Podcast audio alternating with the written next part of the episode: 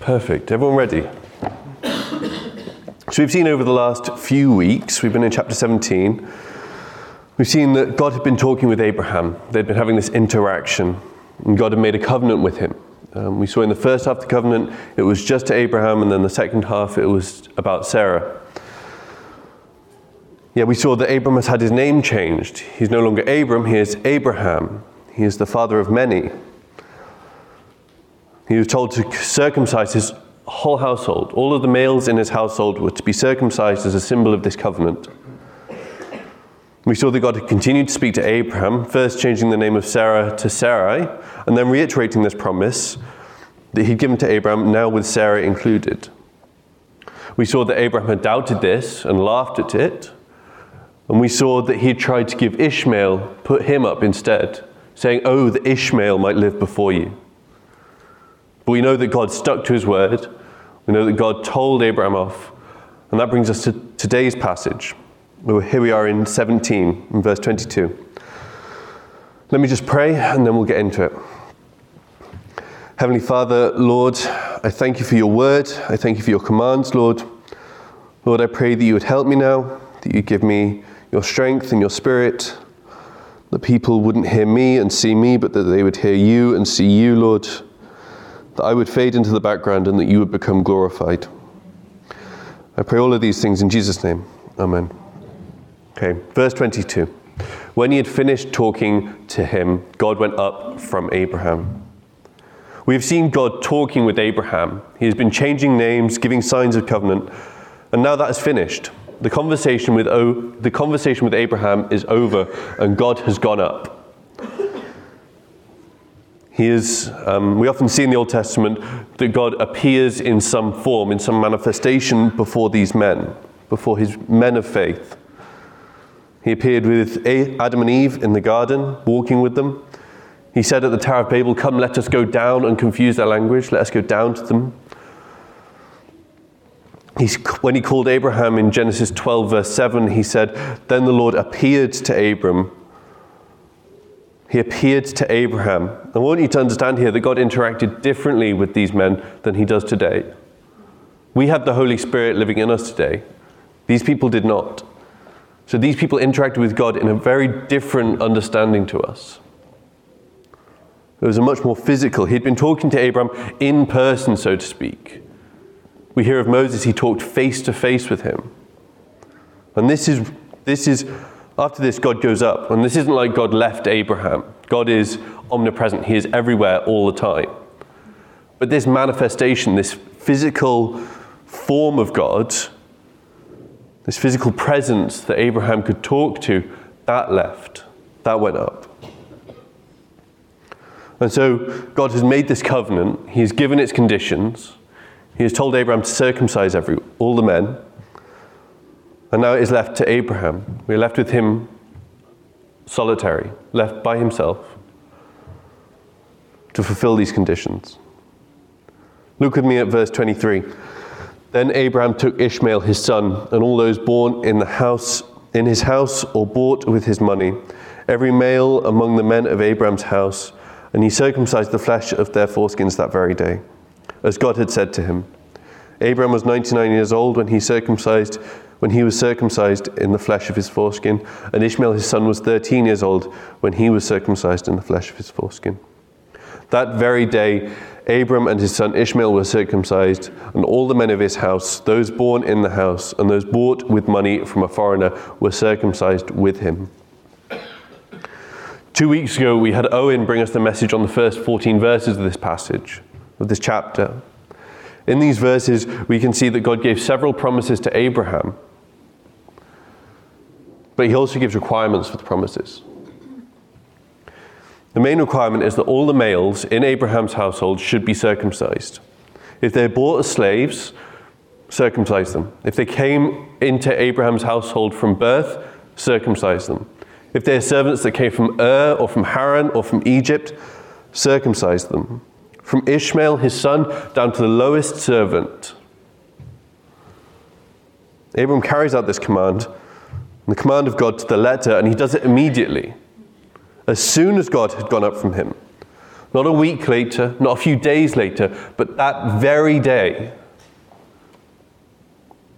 I often wonder how committed we are to carrying out the word of God, command of God, immediately. Is the imminency. Abraham was 99 years old here. It had been almost 25 years since, he'd been, since, he, had been, since he had left Ur with that first talking with God. He left with his family. It had been 13 years since he and Sarah had tried to make a way for the promise to work. It had been 13 years since they had acted faithlessly and tried to help God out. It had been very easy for Abraham to doubt in this moment. We've seen him do it before.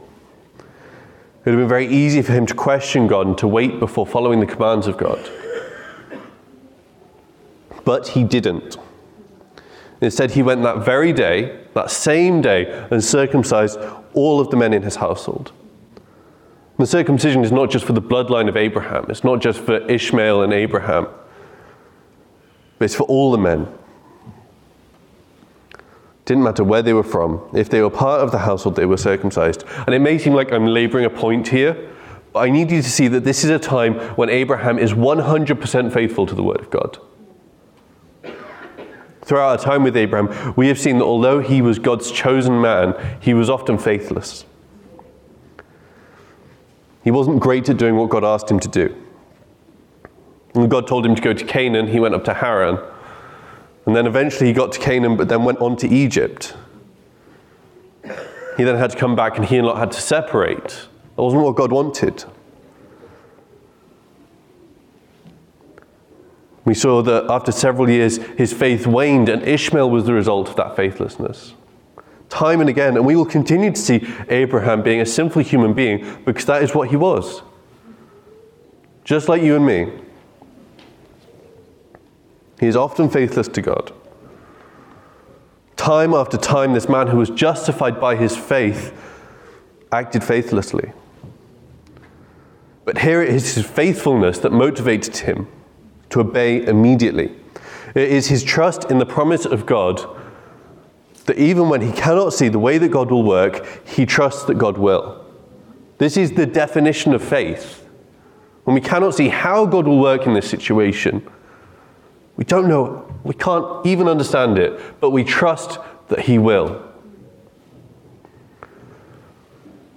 Okay, let's go into chapter 18 and verse 1 the Lord appeared to him by the oaks of Mamre as he sat at the door of his tent in the heat of the day. He lifted up his eyes and looked, and behold, three men were standing in front of him. When he saw them, he ran to the tent door to meet them, and ran from the tent door to meet them, and bowed himself to the earth. The Lord appeared. There's been a time gap here. It's not the same day, Abraham is still 99 years old. It's not a long time gap, it's maybe only a couple of days or weeks. But there has been a time gap. And we start this new interaction, this new episode between God and Abraham.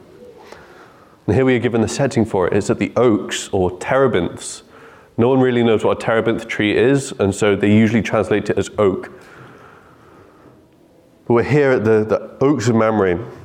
We saw in Genesis 13 that this is where he had settled when he and Lot had separated. This is where he'd gone to. Lot went to Sodom and Gomorrah, and Abraham went to the oaks of Mamre. As Abraham is sitting in the tent door in the heat of the day, sort of like 12 to 3 o'clock, he's sitting away from the sun in the shade of the tent, and he sees three men standing in front of him, just there. It doesn't say that these men approached him, it doesn't say that they came to him. It says that there were three men standing in front of him. He looked up, there they were. I think this points towards the identity of who these men were. Um, we've already been given the identity of one of the three. Uh, in verse 1, it said, The Lord appeared to him. This is made clearer in um, verse 22 of this chapter, where it says, the men turned, Then the men turned away from there and went to Sodom, but Abram still stood before the Lord. And then when they arrive, we see these two arrive in um, Sodom in chapter 19, verse 1, it says, The two angels came. Three men approached the tent two go to Sodom. The Lord remains with Abraham. Now, this isn't a sermon about Sodom and Gomorrah, that is for another week. Um, but these verses do show us who these three men are. One is a theophany, that is a physical experience, a physical appearance of God on earth. It is a pre incarnate God the Son. Jesus didn't become God when he was born, Jesus was God from eternity past. And so we have these instances here in the Old Testament where we see God the Son appearing to man. This is one of them. And then the other two are angels. We see that when Abraham sees these three men, he runs out and meets them, bowing to the ground. He recognizes that they are greater than he, that they are of higher standing, that they are completely holy, that they are worthy of being exalted. We see elsewhere in Scripture that bowing is a sign, a symbol of respect and honor. We see in Genesis 33, verse 3, um, Jacob bowed himself seven times before his brother Esau. In Genesis 43, 28, it says, um, speaking of Joseph's brothers, they said, Your servant, our father, is well, he is still alive. And they bowed their heads and prostrated themselves. They showed honor and respect. They saw that they were below the status of these men. They were not the same. They were not on an equal playing field. This practice of bowing is still seen in East Asian culture. For example, in China, the custom is to, when you greet each other, you bow, and the one that is of a lower social standing bows lower than the one of a higher. It is like giving a handshake in this culture. So Abraham here is showing the utmost respect to these men. He's coming in humility. He's going, You are greater than I am. I will bow down before you. I will recognize your authority, recognize you. Look with me at verse 3. And said, O Lord, if I have found favor in your sight, do not pass by your servant. Let a little water be brought and wash your feet and rest yourselves under the tree. As Abraham is before these three men, he speaks to them saying, O Lord. This word Lord here is the Hebrew word Adonai, or Adonai. This word means master, Lord. It's used of God as a title and is used as a representation of his authority and his sovereignty. And it's usually used when he is being addressed. Men do not address him with his name, Yahweh, his holy name. The Jews had a thing about this, and they wouldn't actually say his name for fear of blasphemy. That name they see is so holy that if they were to say it in the wrong context, they would fear that they would be damned. And so often in the Bible, when you see Lord, you see Yahweh, it's a tetragrammaton, it's four letters. But here we have Lord Adonai. It, this word Adonai can also be used of men, of humans, you and I. Um, when the two angels come to Sodom and Gomorrah, Lot says, My lords. That is Adonai. Um, it's probably similar to like a Lord of the Manor sort of title. In like Victorian England, it's the Lord. That's the idea here. And in this instance, when he says Lord, it is singular. He's addressing God alone. Although there are the three men, he is addressing God out of those three. Abraham using this title and then paired with his bowing down shows that he holds them with great reverence. Going further and calling himself their servant. Abraham was a rich man. I'm like, he was all the wealth that he'd gained in Egypt, all the wealth that he'd had before that. He doesn't just bow down for everyone. He doesn't just go, I am your servant. Here we have him bowing down and going, I am your servant, Lord. Let me serve you.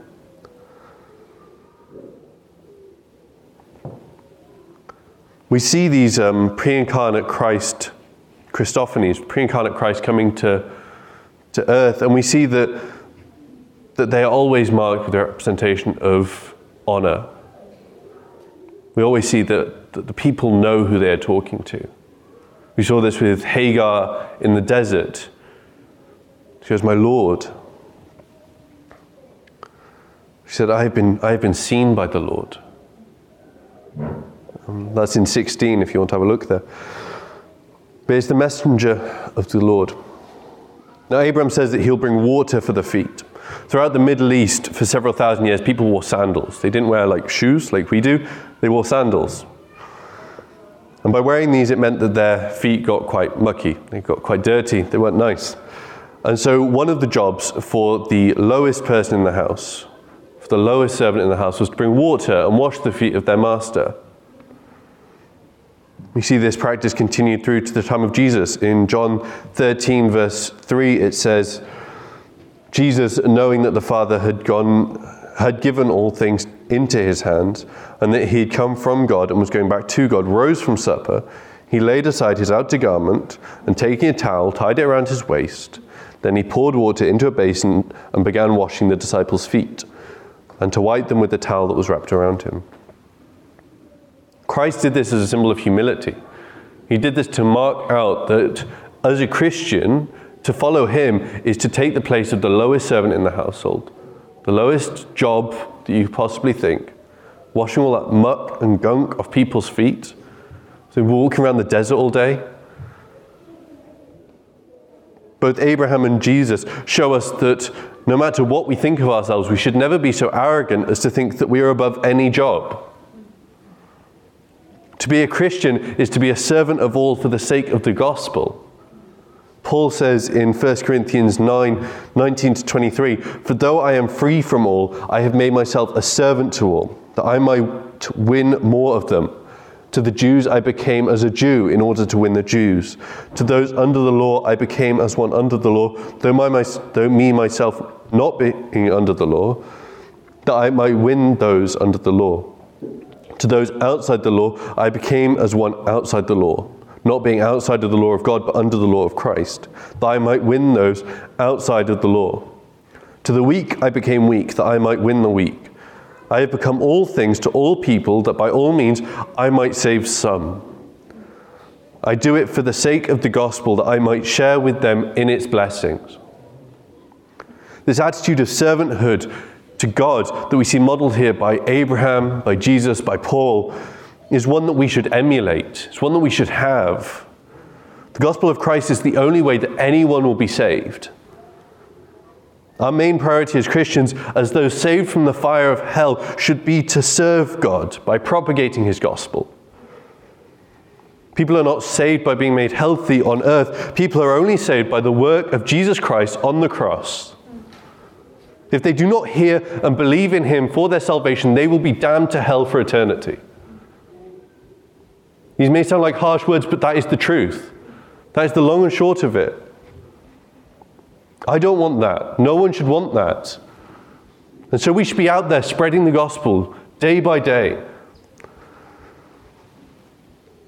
This is why we take the position of a servant, so that we can come to them where they are and show them point them to Christ, to his work on the cross, and to help them understand that without him they have no way of experiencing eternal life. They have no way of going to heaven. They have no way of coming to him. Their sin is laid on their own shoulders. Look with me at verse 5 briefly.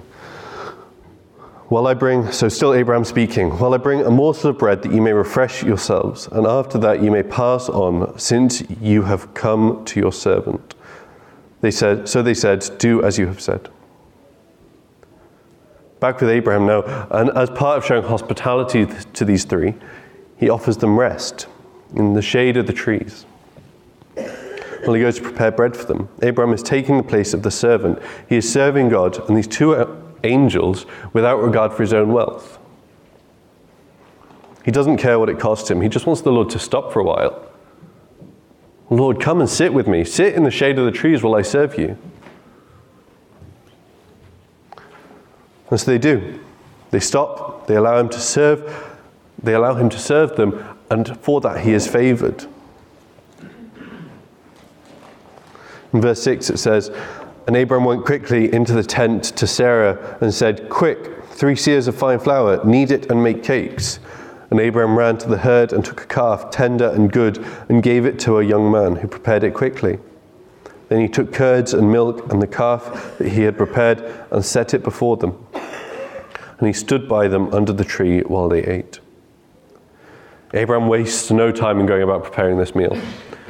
He quickly goes, he runs fast and tells Sarah, 99 year old man, running fast to tell his wife.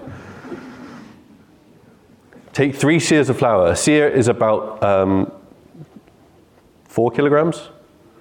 So it's get, get 11 and a half kilograms, 12, 12 kilograms of flour, and turn it into cakes, turn it into unleavened bread. And then he runs to the herd, still running, 99 year old man,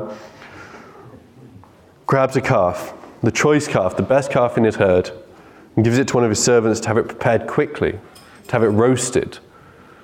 In these cultures, you'd typically have the meat would have been boiled. It would have been in a stew. But this is quick. He doesn't have time to put it into a pot, chop it up, put it in a pot, boil it. No time for that. Stick it on a spike and roast it.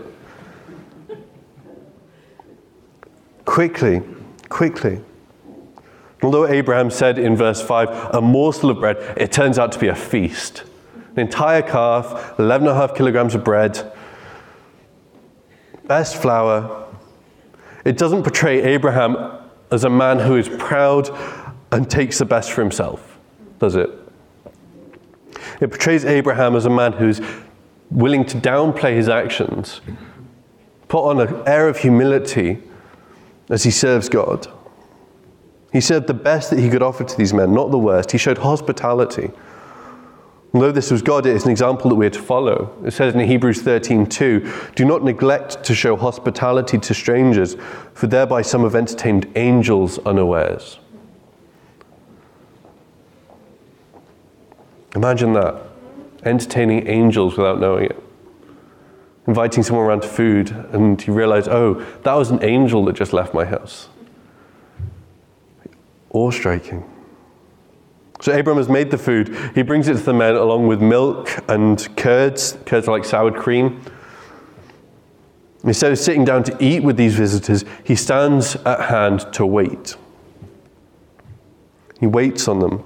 I talked about Adonai being used of not only God, but also men. Well, here, God is Lord and Abraham is the butler.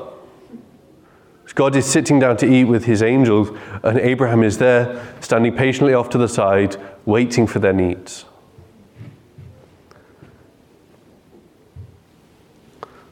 I think this points again to Abraham knowing the identity of these men. He knows that this is the Lord, he knows that these are his angels, he knows that he is serving the Most High in this. He's doing it humbly. Now, the attention here will move from these three visit- visitors here and focus on a conversation between Abraham and the Lord. Verse 9, it says, They said to him, Where is Sarah your wife? And he said, She is in the tent. the Lord said, I will surely return to you about this time next year, and Sarah your wife shall have a son. And Sarah was listening at the tent door behind him. Throughout this whole interaction, Sarah has not come out to these three visitors. She hasn't come and seen them. She made the bread for them, she helped Abraham, but she never came out and greeted them. Instead, she stays in the tent. She does not enter the stage of the trees. We have like this split view going on. We have Abraham, the Lord, and his angels outside the tent under the trees, and then we have Sarah away inside the tent listening in. of her waiting to see what they will say, waiting to see what the Lord will say to her husband. And we see that the Lord gives the same promise that he had already given to Abraham. We saw last week that this promise was given to Abraham and there was no new information for him. This wasn't like suddenly, oh, I'm going to have a son as well now. No, he had had his name changed and was told, you're going to have a son in a year.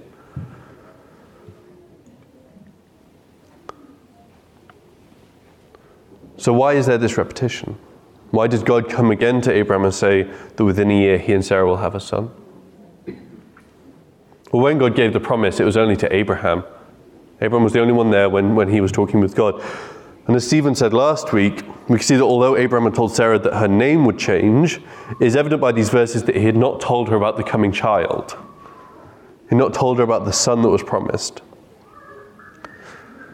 So instead, then, of letting Sarah be surprised by the son, God comes to Abraham, and knowing that Sarah is nearby in the tent, just behind the door, he reiterates this promise.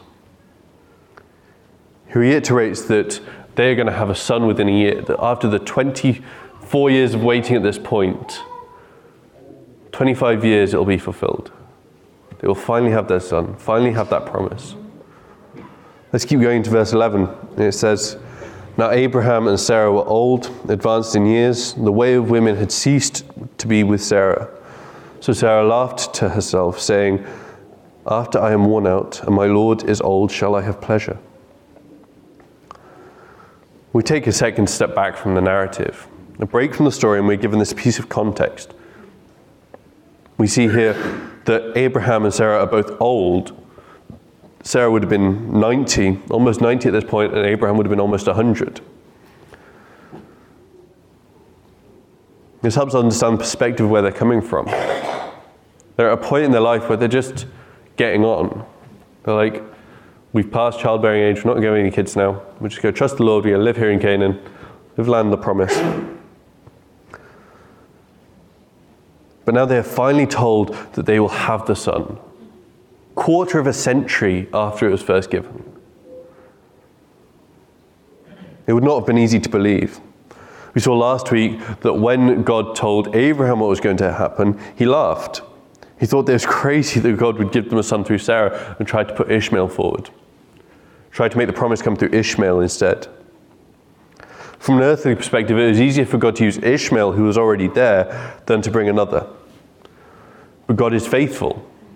God had said what he had said. And so he decides to bring fulfillment of the promise through Sarah. Bring her a son, the child of promise. We saw Abraham laughed last week. Well, now we hear we have a mirror passage. When Abraham heard it, he laughed, spoke to himself, gave excuses about his age and Sarah's age. Well, now we have Sarah hearing the same promise, the same time frame as Abraham, and her response is the same. She laughs, she speaks to herself and gives excuses about her no longer being able to bear children and that Abraham is old. There is a mirror between them. I think you can tell that they've been married for a long time because they're coming more and more like each other.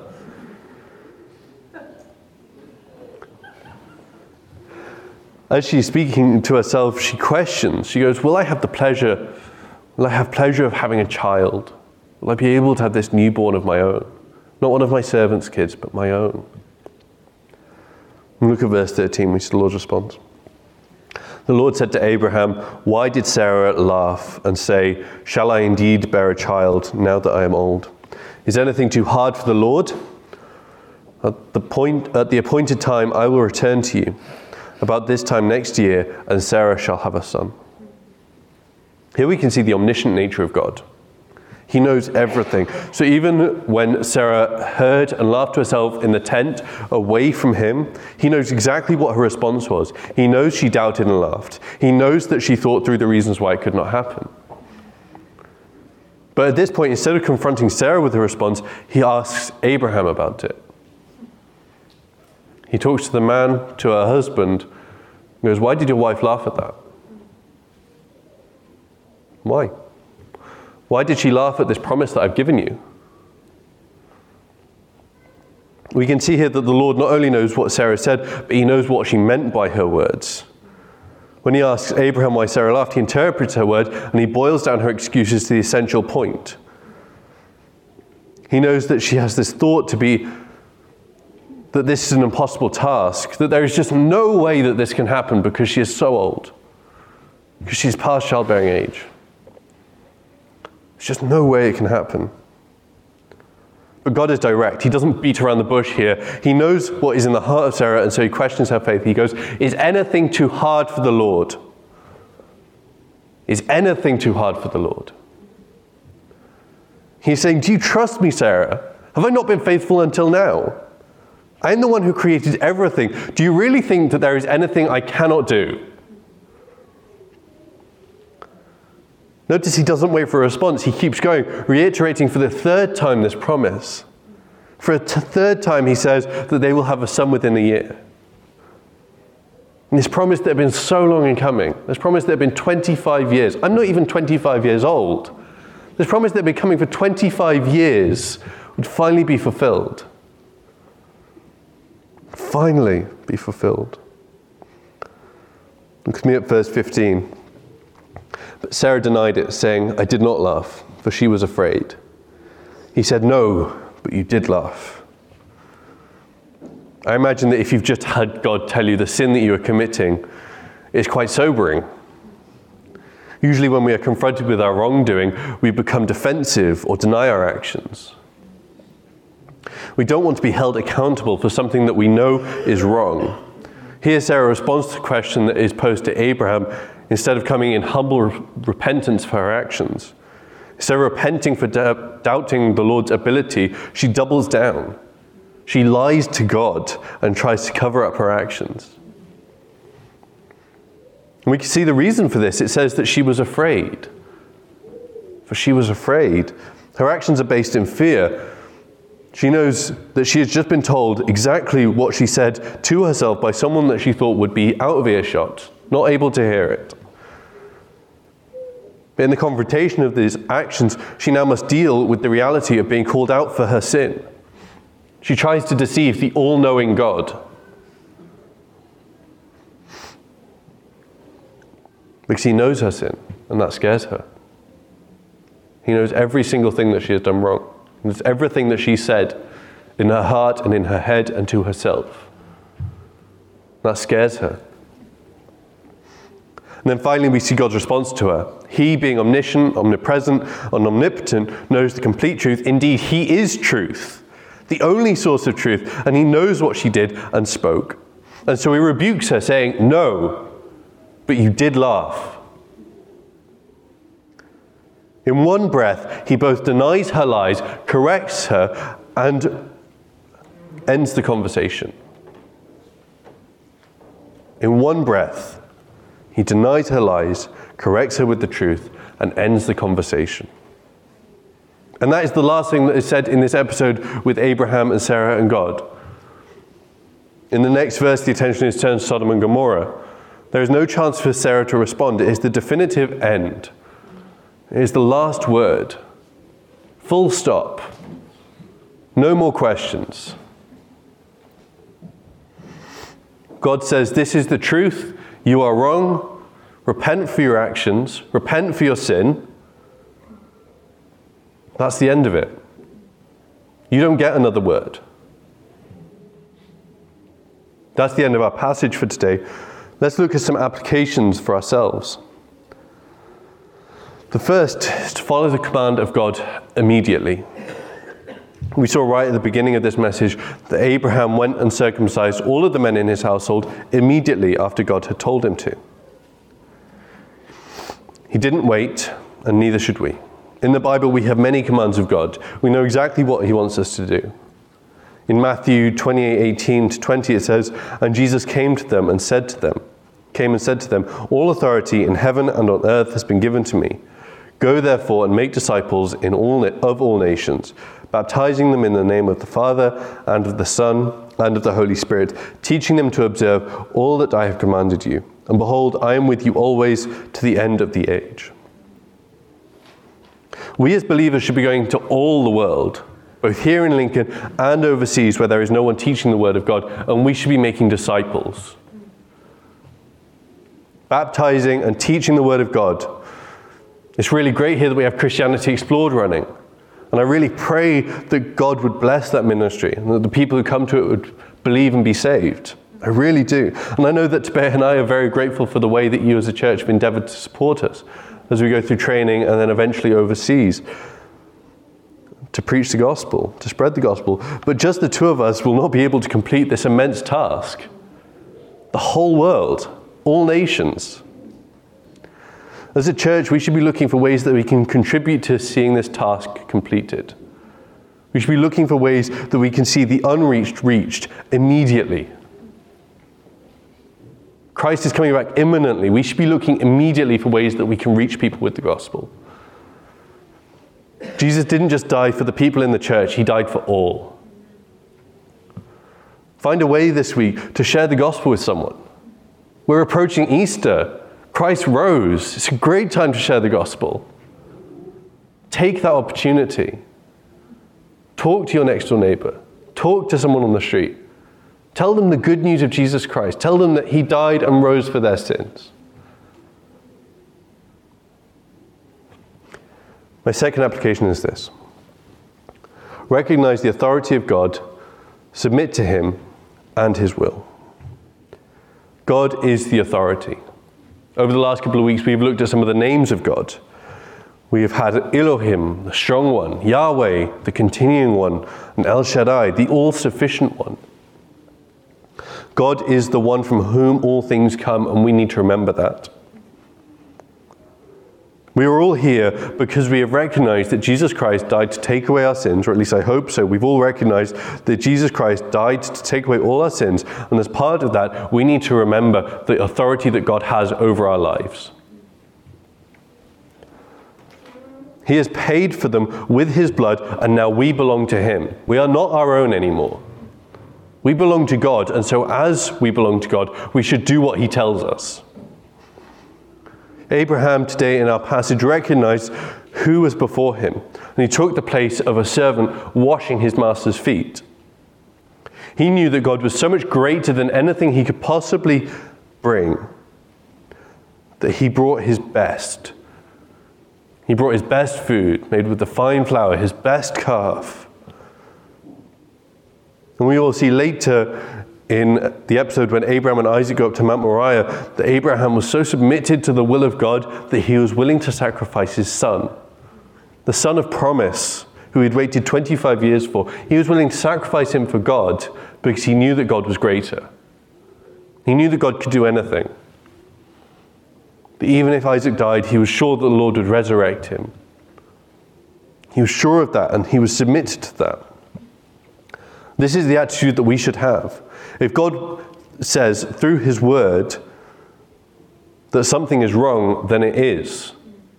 That is the end of it. There is no ifs, ands, or buts. If, it, if God's Word says that it is wrong, it is wrong. We need to remember that because it's so easy to go, but it doesn't mean that. But if you look at the context, it says something else. No. If God says something is wrong, then it is wrong. The Apostle Paul says in Philippians 3, verses 17 to 20 Brothers, join in imitating me and keep your eyes on those who walk according to the example you have in us. For many of whom I have often told you, and now tell you even with tears, walk as enemies of the cross of Christ. Their end is destruction, their God is their belly, and they glory in their shame, with mind set on earthly things. But our citizenship is in heaven and we from it we await a savior the lord jesus christ. I'll just finish it off with this one, one sentence that sort of sums it all up. Set your mind on the things of god submit to his work to his word and seek to do his will. Set your mind on the things of god submit to his word and seek to do his will that is what we should be doing as Christians. That is what we should be believing as Christians. Nothing more, nothing less. Let's pray. Heavenly Father, Lord, I thank you for your word. I thank you for the treasure that it is. Lord, I pray that you'd help us all here to read it, to understand it, to be blessed by it. Lord, I pray that as we leave after church today that you'd help us all to apply these things, you'd help us all to, to make changes in our lives where changes need to happen. I pray that we would submit to your word and seek to your will. And Lord, I look forward to the day when we will see Jesus return. I pray this all in Jesus' name. Amen.